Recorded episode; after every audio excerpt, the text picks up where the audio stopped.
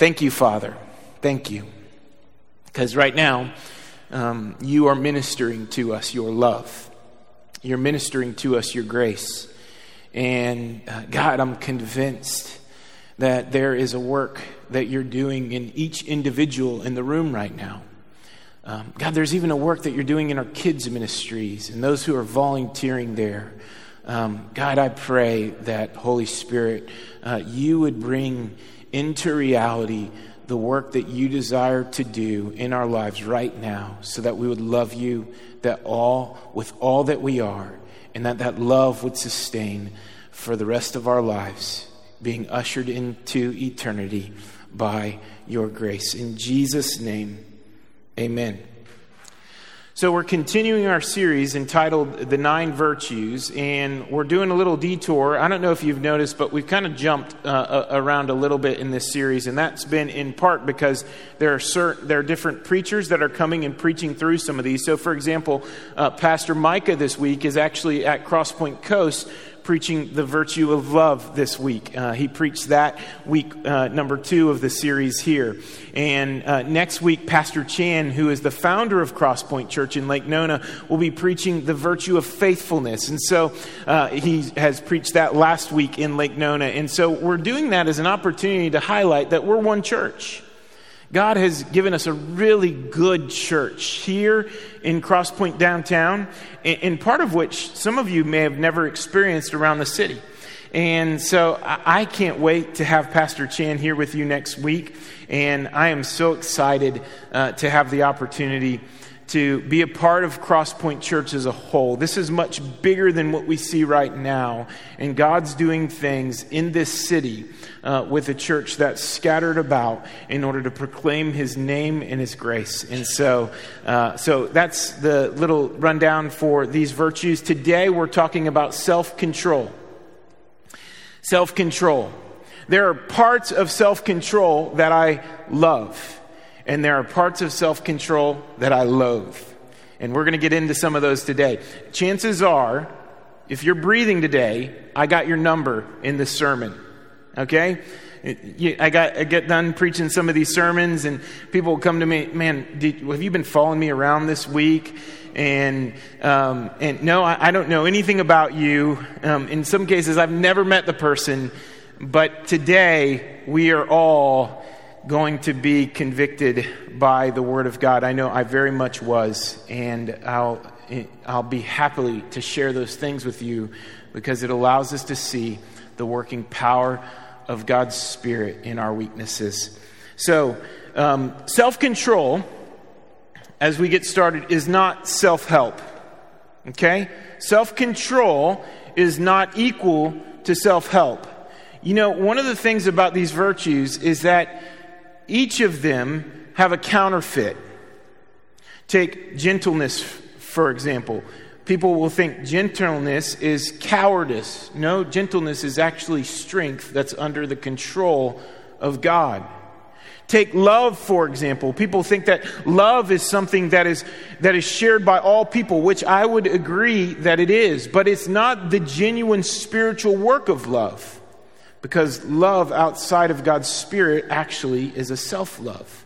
And it advances the kingdom not of God, but the kingdom of self. And self control has a counterfeit, which is self help. The difference between self control and self help is one is in our natural man and one is in the spiritual man. One is in the natural man, meaning that we can build it up in and of our own strength, and the other is one that's produced solely by a work of the Holy Spirit. Here's how you know the difference between self help and self control. They often look very similar. How are you motivated? How are you motivated? Self help is often motivated by something internally, something very selfish. Self help is motivated by a love for God. So let, us take running for example. You see people running at 5:30 in the morning. You might see two guys running at 5:30 in the morning, which I confess this is one of the things that I confess. I'm not running at 5:30 in the morning and I need to be. Okay. So um, I'm not one of those two guys I should mention. Pray for me on that. I need to be. Um, so one, one guy's running, and his motivation is looking good for the club this Friday. That's why he's working that body out. Another guy's running, and that's so he can have energy to serve and love his wife and kids for the long haul. That motivation is so different, so critical, so key for us to understand what self help is and what self control is. They often look the same, but they're motivated differently. And so, what I want to encourage us to do is there are many aspects and elements for us as Christians to grow in and that we could benefit from, even in the way of practical life, such as health and fitness and finances, such as controlling our tongue and anger. All those things are good things, but I want to ask you the question from your heart where is God motivating you? Where is God motivating you? How is God allowing your heart, your life to be brought into conformity with His will. And that's where the Holy Spirit works to fan into flame the spiritual fruit of self control in our life. Jesus was asked the question by a lawyer of his day and time. It was a Pharisee who was really trying to trap Jesus. And when he asked this question, What is the greatest commandment?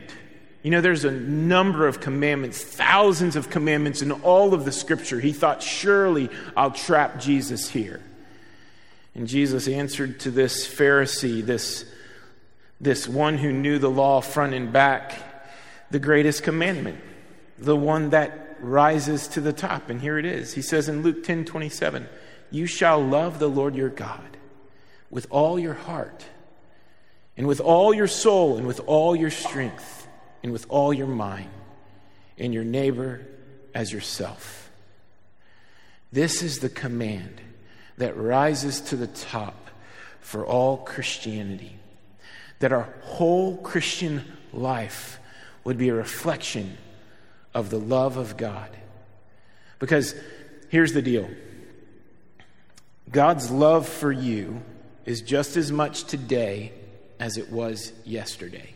God does not love you any more or any less from the day that He found you. God loves you just as much today as He ever has. Here's the thing that the Holy Spirit is doing the Holy Spirit is seeking to master our hearts so that we would love God more today than we did yesterday.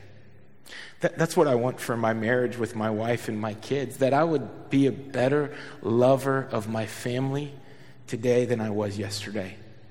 That I would be a better lover of God today than I was yesterday. Because God is perfect, His love is always complete.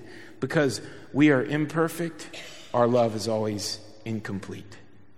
And this means that God's Holy Spirit is nurturing this affections from our soul to where we are consistently and constantly loving God with all that we are.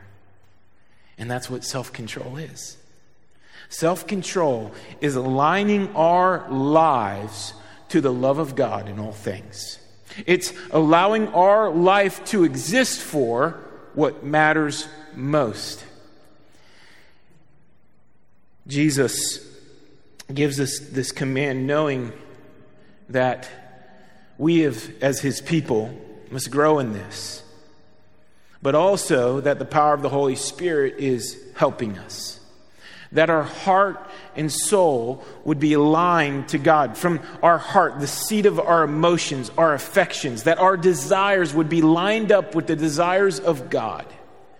That our mind, what we think about, everything our, our intellect, our knowledge, our beliefs would all be aligned to what God has done and what God is doing, and with our strength, our bodies. That our bodies would reflect the worship of our hearts and our minds, and that our whole life would be in tune to walk in self control and discipline so that we are God's faithful servants enduring over the lifetime. one of the prayers I think I pray most is God, help me always, always walk in your grace. I know that there are going to be challenges that I don't see right now for my life that are going to happen maybe a month from now, maybe six months from now, maybe six years from now, maybe 16 years from now. I know that there are going to be challenges that I don't see. One of the greatest dangers for each and every one of us is that we would neglect the grace of God and be a people who don't pursue after the love and grace and affection for Him. I, I want to die old in the arms of my family, meaning that I want to grow old with my wife and my children. I want that to be true of me. And I want to be true of me that this love for Jesus that exists in me today will exist tomorrow and through the end of the time that God gives me here on this planet so that I'm ushered into eternity loving God with everything that I have. That's what matters, right? And that's where I want God to align my life in the here and now so that that would be true. It's God's discipline. It's God's discipline. God's discipline isn't always punishment. God's discipline isn't always reproof. God's discipline is growing us in Him, training us up in the ways of the Lord so that we would walk with Him. One of the challenges that I had when I first became a Christian I was in college. I just got, uh, I just came up from um, West Palm Beach, Florida to come to college at UCF. One of the great challenges that I faced was my mouth. Like, I cussed like a sailor. Like, almost every other word out of my mouth was a cuss word, believe it or not. Uh, and, and it was vulgar and it was vile. And I came to Christ, and that was one of the most immediate things that God convicted me of. And the, something that I prayed for regularly God, help me not cuss. It's just become second nature. Help me not cuss. And so God started doing this work in my life and in my roommate's life as well. He was also working in them. And so, me and another roommate, actually, it was two other guys. Um, and in that time, we said, hey, let's, let's try to help one another stop cussing. So, you know the game BB Check? Like you say a B word, you just get punched in the shoulder, right? So we played BB check except with cuss words. And so if you said a cuss word, you got decked in the shoulder. Man, that shoulder hurt for a long time because as soon as I said that word, it was boom and it was a knock hard. And I was like, oh man, freak, freak, that hurt. And then every time you get hit and you're used to cussing, that's the first word that wants to come out of your mouth. So it just boom, boom, boom. You're just knocked. And that shoulder was so bruised. I'm telling you, it took like three days. I'm a saint. No cussing. No cussing. I was trying to deck them as hard as I could, but I was not cussing. All that to say is, even that God used to help to help align my heart to His grace and His goodness and His glory because I knew that my witness to a lost world was severely influenced if my mouth was not pouring forth the praise of God in all that I said and in all that I did.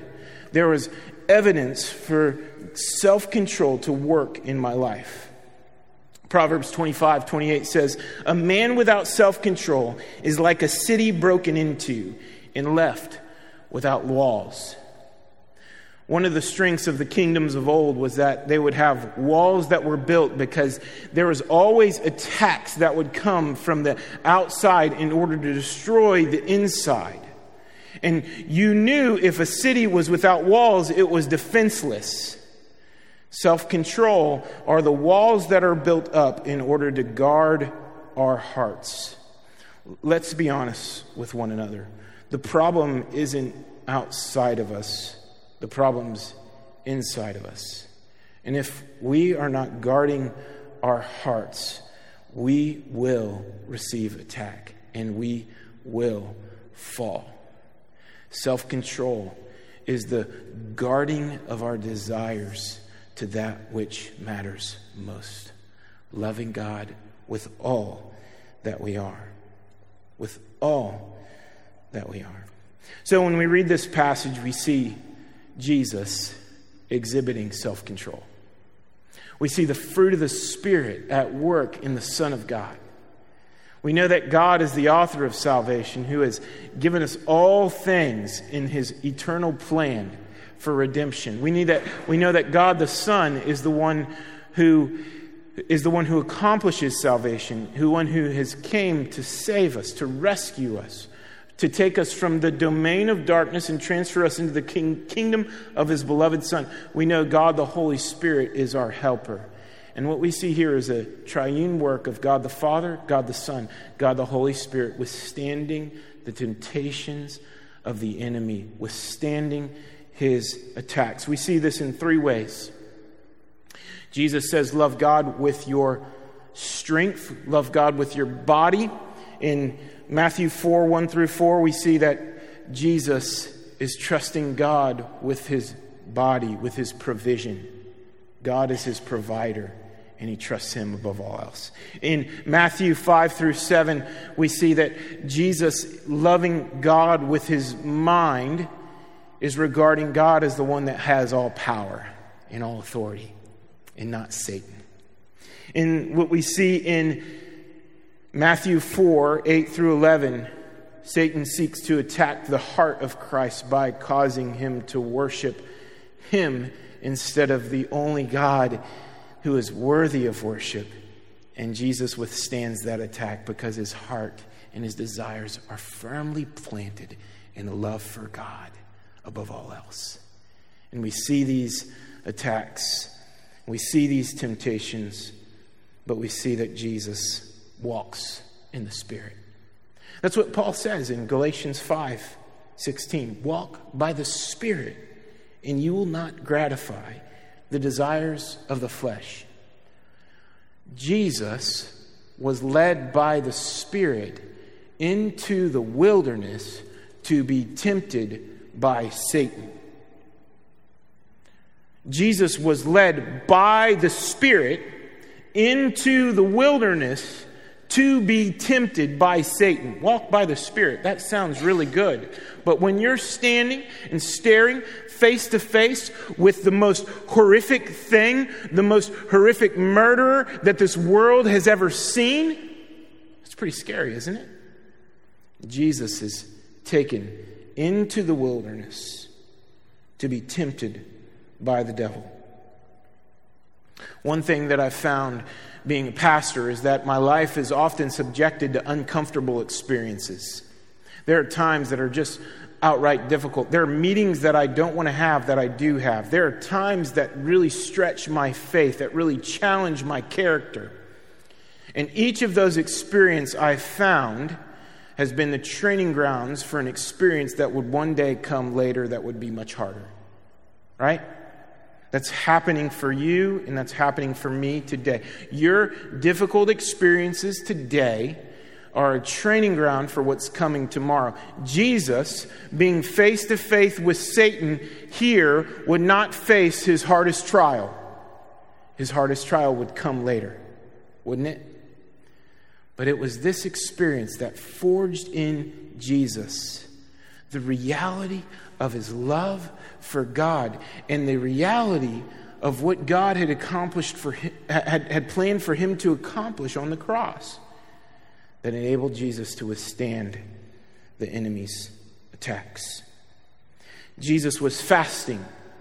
Fasting is where we will w- abstain from things in, in, in, order to, in order to acknowledge our dependence upon God. And Jesus was abstaining from food and water for 40 days, so he was weak. He was hungry. He was thirsty. He was vulnerable.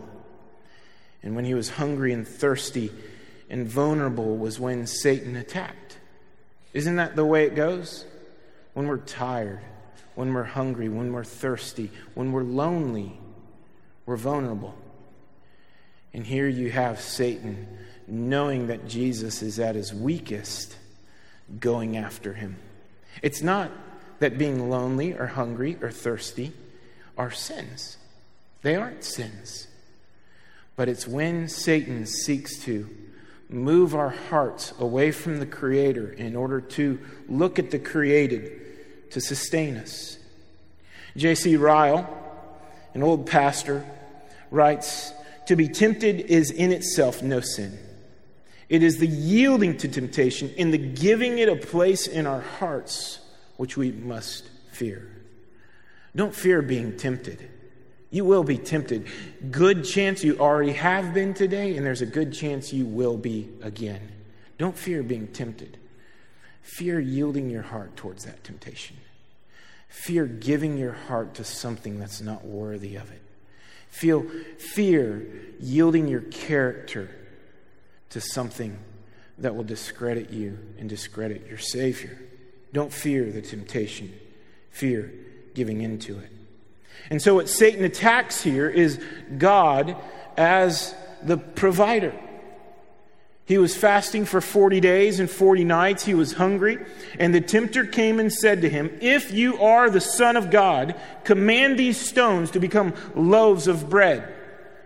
If you're the Son of God, one of the things that we have that, that, that we didn't mention, but it's just right before this passage, is that Jesus is baptized by John the Baptist in the River Jordan, and this dove comes flying down, and the presence of God is upon Jesus, the Son of God, and God shouts down from the heavens, This is my Son, with whom I am well pleased. And here you have Satan now questioning the identity and sonship of Jesus Christ. Are you the Son of God? Are you really Him? Is what God said true to you? And if it is, make these stones bread. You're hungry, make them bread. How many of us have been at these moments in our lives where we've, we've had needs, and they've been real needs? in our lives, physical needs like we don't have food in the pantry, we don't have money in the bank, we don't have gas in the car, we don't have energy left for the day. And Satan says, Here, this will fix it. Here. Here, this will fix it. Here's, here's, here's a way to get that money. But here's a way to discredit your character by doing so. Here's a way, here's a way to manipulate the situation in order to get what you want. One of the things that Carrie and I have just recently gone through is we had some unexpected expenses.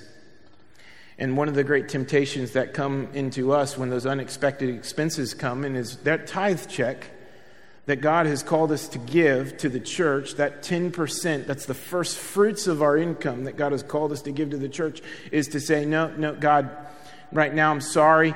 The church doesn't need it. You don't need it. I need what I need, and so I'm going to take my, by my own strength the measures to get what I need without realizing that God is our provider and that God is the most generous giver and that God is the one who will give us all things. Not to say we won't have challenges, not to say we won't have trials, but there's a good chance that writing that check or giving that gift might be the most challenging thing that you do but it allows us to trust God above all else.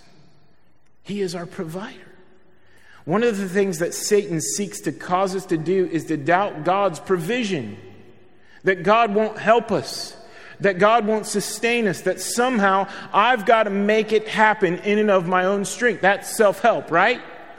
But what if self control says, How can I greater depend on God, my heavenly Father, for my provision? Jesus is fasting and he's hungry and he's thirsty and he is completely dependent upon God. And notice what Jesus says in, in, in response to Satan's, It is written. Satan takes the word of God to manipulate Jesus. You know, notice that? He uses it out of context. And Jesus brings it right back to reality when he says, Man shall not live by bread alone, but by every word that comes from the mouth of God. Jesus is saying back to Satan the Word of God, the true Word of God, and he's saying, Man does not live by bread alone. I do not need the physical things of this world because I have what God has given me in His Word in His Word. God's Word is what we need. And here Jesus is saying God's Word is more sustenance for us than anything else that this world has to offer, including bread. Man does not live by bread alone. The chief weapon for standing up against the temptations of the enemy is the Word of God. It's the Word of God. Know it. Know it. Because when you know it, you will be able to put, to extinguish the fiery darts that Satan sends your way as you know the Word of God. I've been so convicted of this recently. I need to grow in this recently. I've been convicted of leading you to, to, to know the Word of God because spiritual maturity for us, church, is us knowing and loving the Word of God. And I tell you why so Satan doesn't take you out, so Satan doesn't pick you off. I, that's one of the greatest ways that, that we as a church can love one another, is by leading one another to the Word of God. John Piper's mother wrote in his book, in his Bible when he was 15. His na- her name was Ruth. She said to John Piper, he's a pastor today who's undoubtedly impacted hundreds of thousands of people. She said, This book will keep you from sin, or sin will keep you from this book. This book will keep you from sin, or sin will keep you from this book. That's a good heart check right there. If that Bible's just laying around inside your house, it's a good heart check right there. It's a good reminder that God's grace will bring you back and will bring you back, and you could start afresh and anew today. His Holy Spirit will help you go there. Now, Satan attacks Jesus with the loving of God, with his mind, with power. In verse 5, then the devil took him to the holy city and set him on the pinnacle of the temple and said to him, If you are the Son of God, throw yourself down, for it is written, He will command His angels concerning you. He will command His angels concerning you, and on their hands they will bear you up, lest you strike your foot against the stone. There is undoubtedly this anguish that's welling up in Jesus' soul, not only because of the fast that he's going through, but because he realizes what he's going to have to endure for the redemption of humanity. Satan says, let's, let's, just, let's just end it right now. God's going to take care of you. You're God's favorite. You're his beloved son. You're his begotten son. You're God's favorite. Just throw yourself down. He'll take care of you.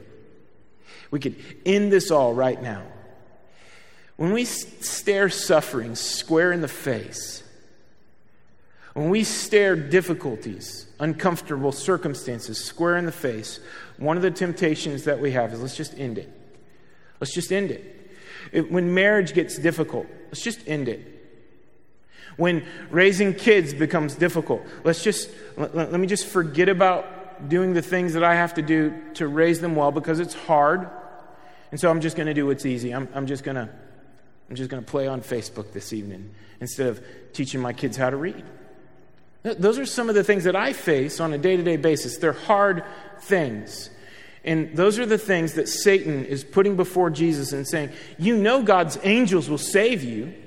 You know that you don't have to do this. You know that you have power.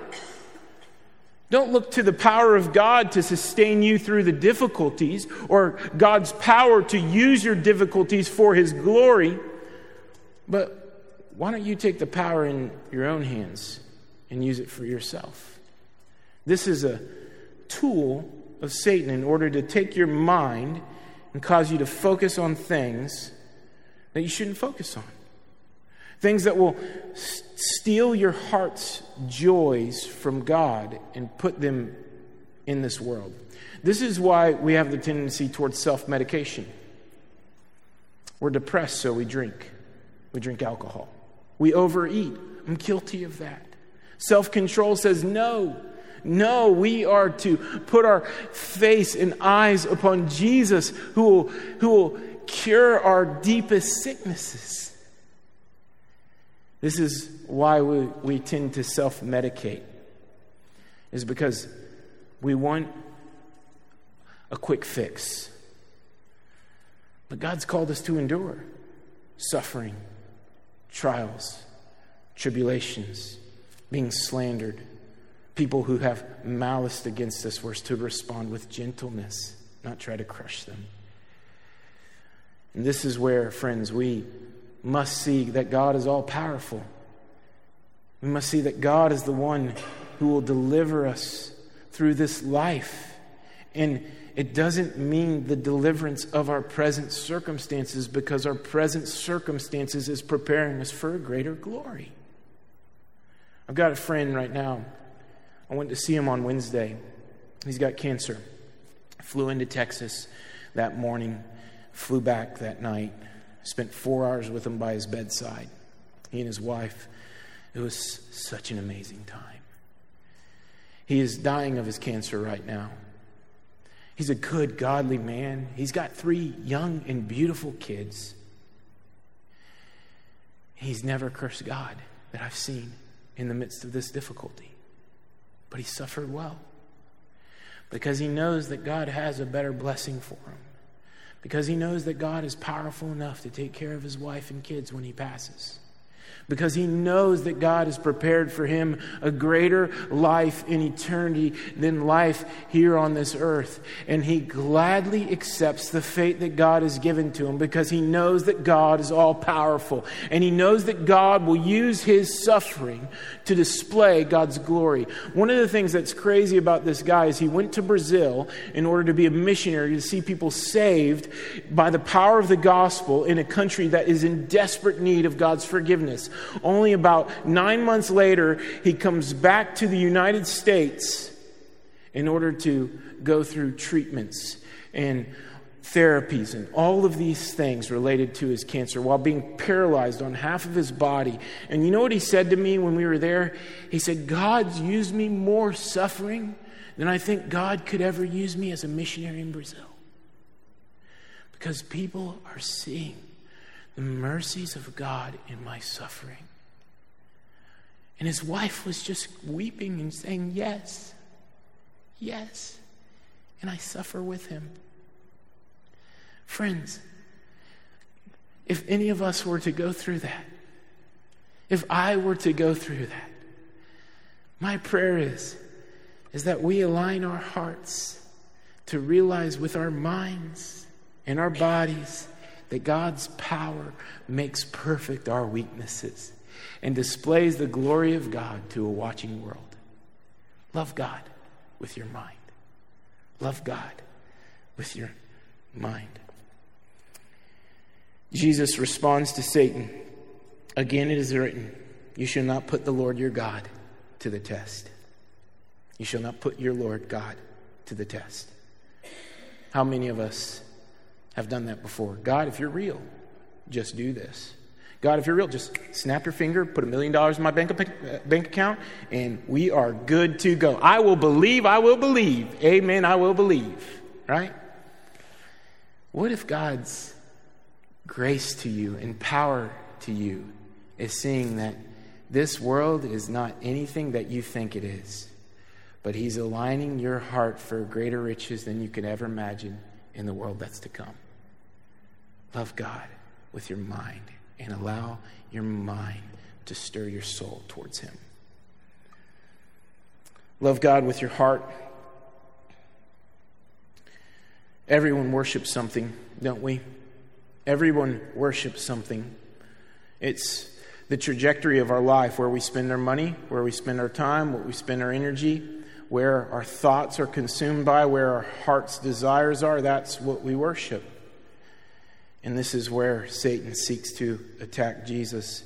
You know what's interesting? He attacks Jesus in Jesus' ultimate goal. Jesus' ultimate goal was that there would be a worshiping people that would arise from his plans on earth.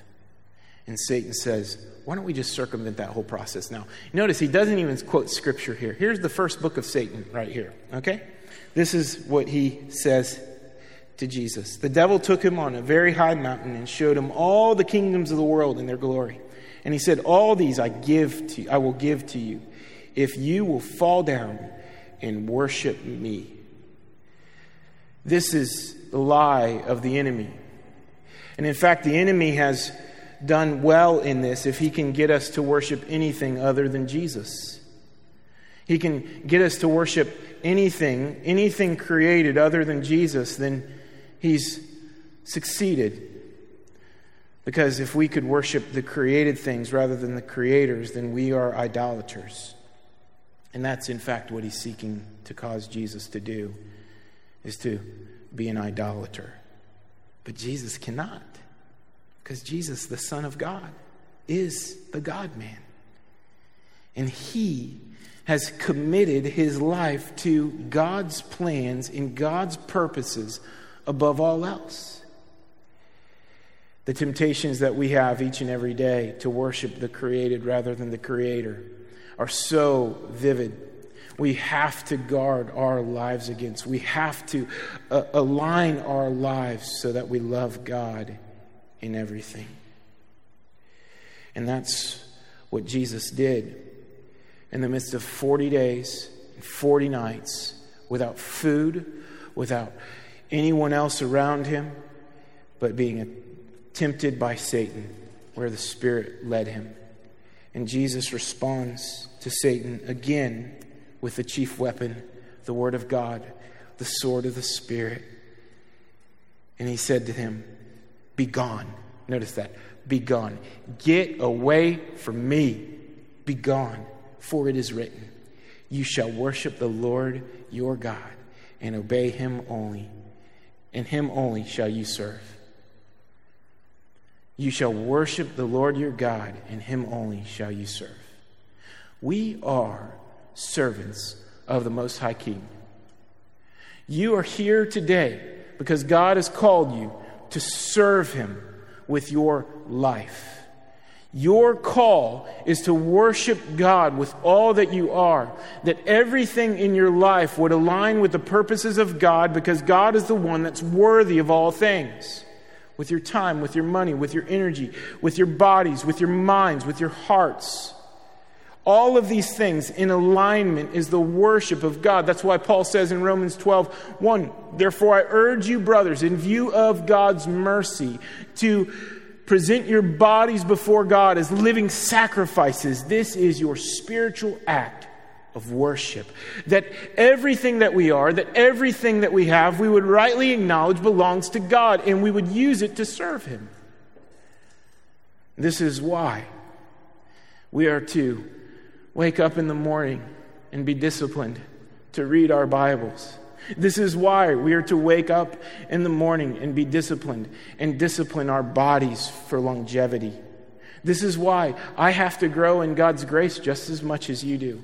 Friends, this was one of the most convicting sermons I've ever preached because it just hits me square in the eye. There are aspects of self control that I love, and there's aspects that I loathe. And the problem with the aspects that I loathe isn't because of the, those things, because of my heart. Because God needs to regear my affections for what matters most so that I can serve God with all that I am. This is self control. That everything in our life would reflect that. And this is what God is stirring for us today. Then the devil left him, and behold, angels came and were ministering to him. I, I found that verse so fascinating. The devil left him, and angels came and they ministered to God. Isn't that amazing? Jesus, the Son of God, being ministered to by the angels he made to minister to us, they're ministering to him. The Son of God is being ministered to. Oh, those angels must have been filled with joy. Friends, to think that the God who ministers to us right now is the God who has been ministered to, and the God who now ministers to us. If you want this life, Jesus says, if you want to follow after him, Jesus says, you must take up your cross. If anyone were to come after me in Luke 9 23 through 35, he says, Come after me. Let him deny himself and take up his cross daily and follow me.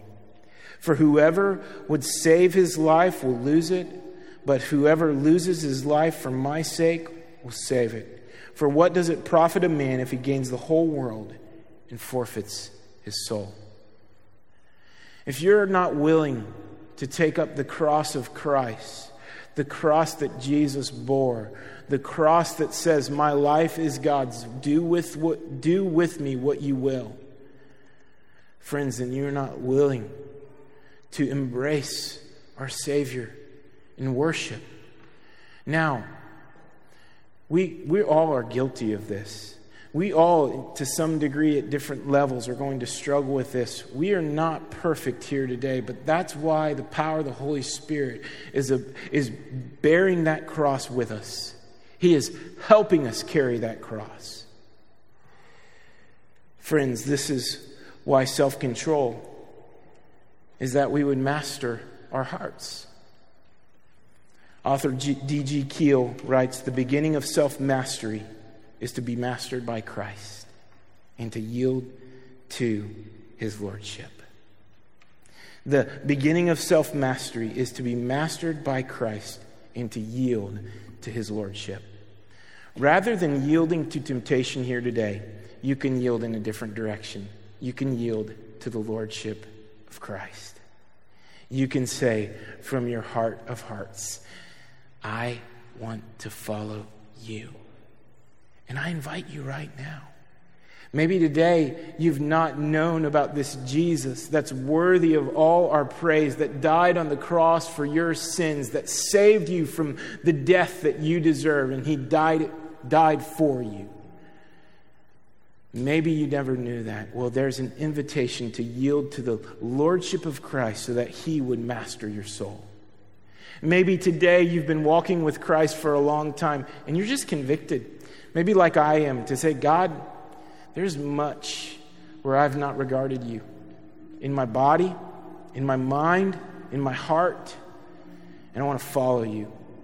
Here's what I want to do right now I want to allow God to purify all three of those aspects our mind, our hearts, and our bodies. So when we take communion today, I want us to be thinking about in our mind, remembering what Christ has done. Remembering what Christ has done.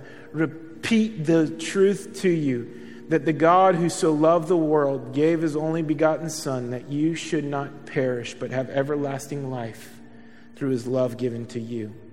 Remember what Christ has done with your mind. With your heart, examine it. Does your desires align with the desires of God? And if today you would say that that's not true, or you need God to bring those desires in conformity with the desires of God, all you have to do is call on Him right now. God, renew my desires to be desires for you. Examine your heart, confess your sin, and call upon your Savior who is ready to help and with our bodies, receive. Receive God's grace. We take communion because Jesus' body was broken and his blood was shed so that we would receive the grace of God every time we remember. With your bodies, receive and partake in God's graces and live according to the plan that God has for you. Let's pray.